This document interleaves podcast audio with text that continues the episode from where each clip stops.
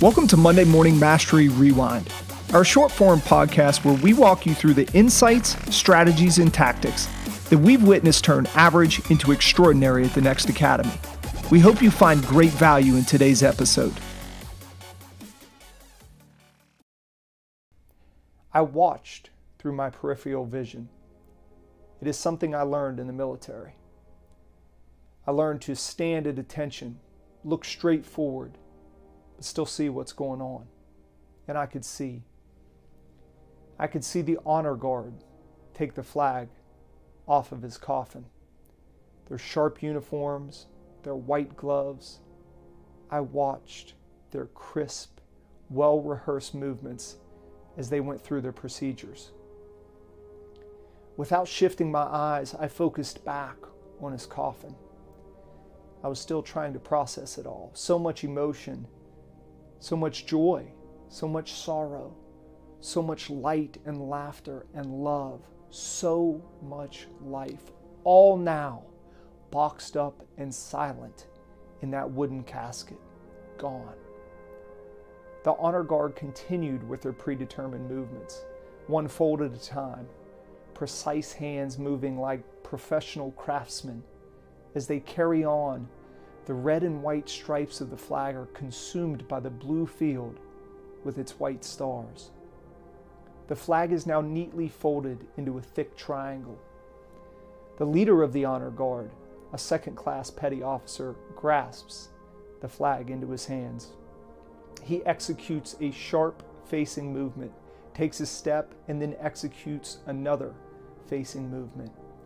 He is now looking directly at me. Our eyes are locked, but expressionless. We both know we have a job to do. He marches forward. He halts just in front of me.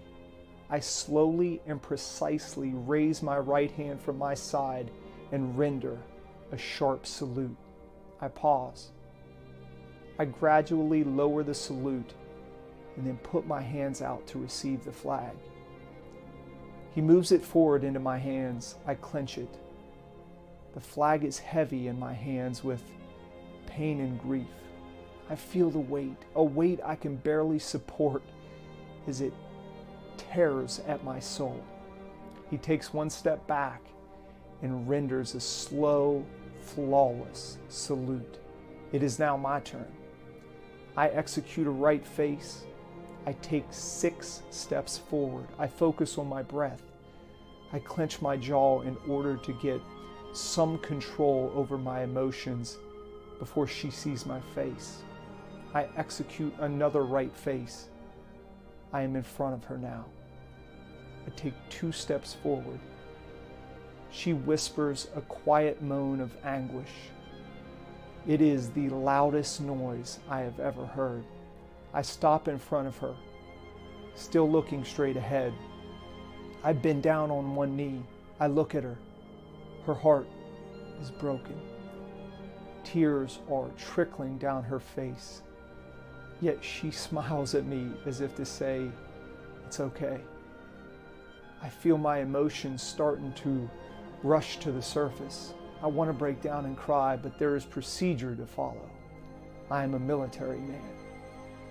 I know to follow procedure. On behalf of the President of the United States, the United States Navy, and a grateful nation, please accept this flag as a symbol of our appreciation of your loved one's honorable and faithful service. I place the full weight of that flag with all its agony and torment into her hands. She looked down at it, pulled it close to her chest, and absorbed it all. She looked back at me I break protocol. Your boy was my hero, I told her. I loved him, and I always will. She smiled and nodded. She already knew that. Her eyes returned to gaze at the heavy flag in her arms. I leaned in and gently kissed her on the forehead. The kiss was not only from me, she knew that too. I stood back up and assumed the position of attention. I rendered the proudest salute I could possibly muster. I took one step back, I performed a right face, and marched off.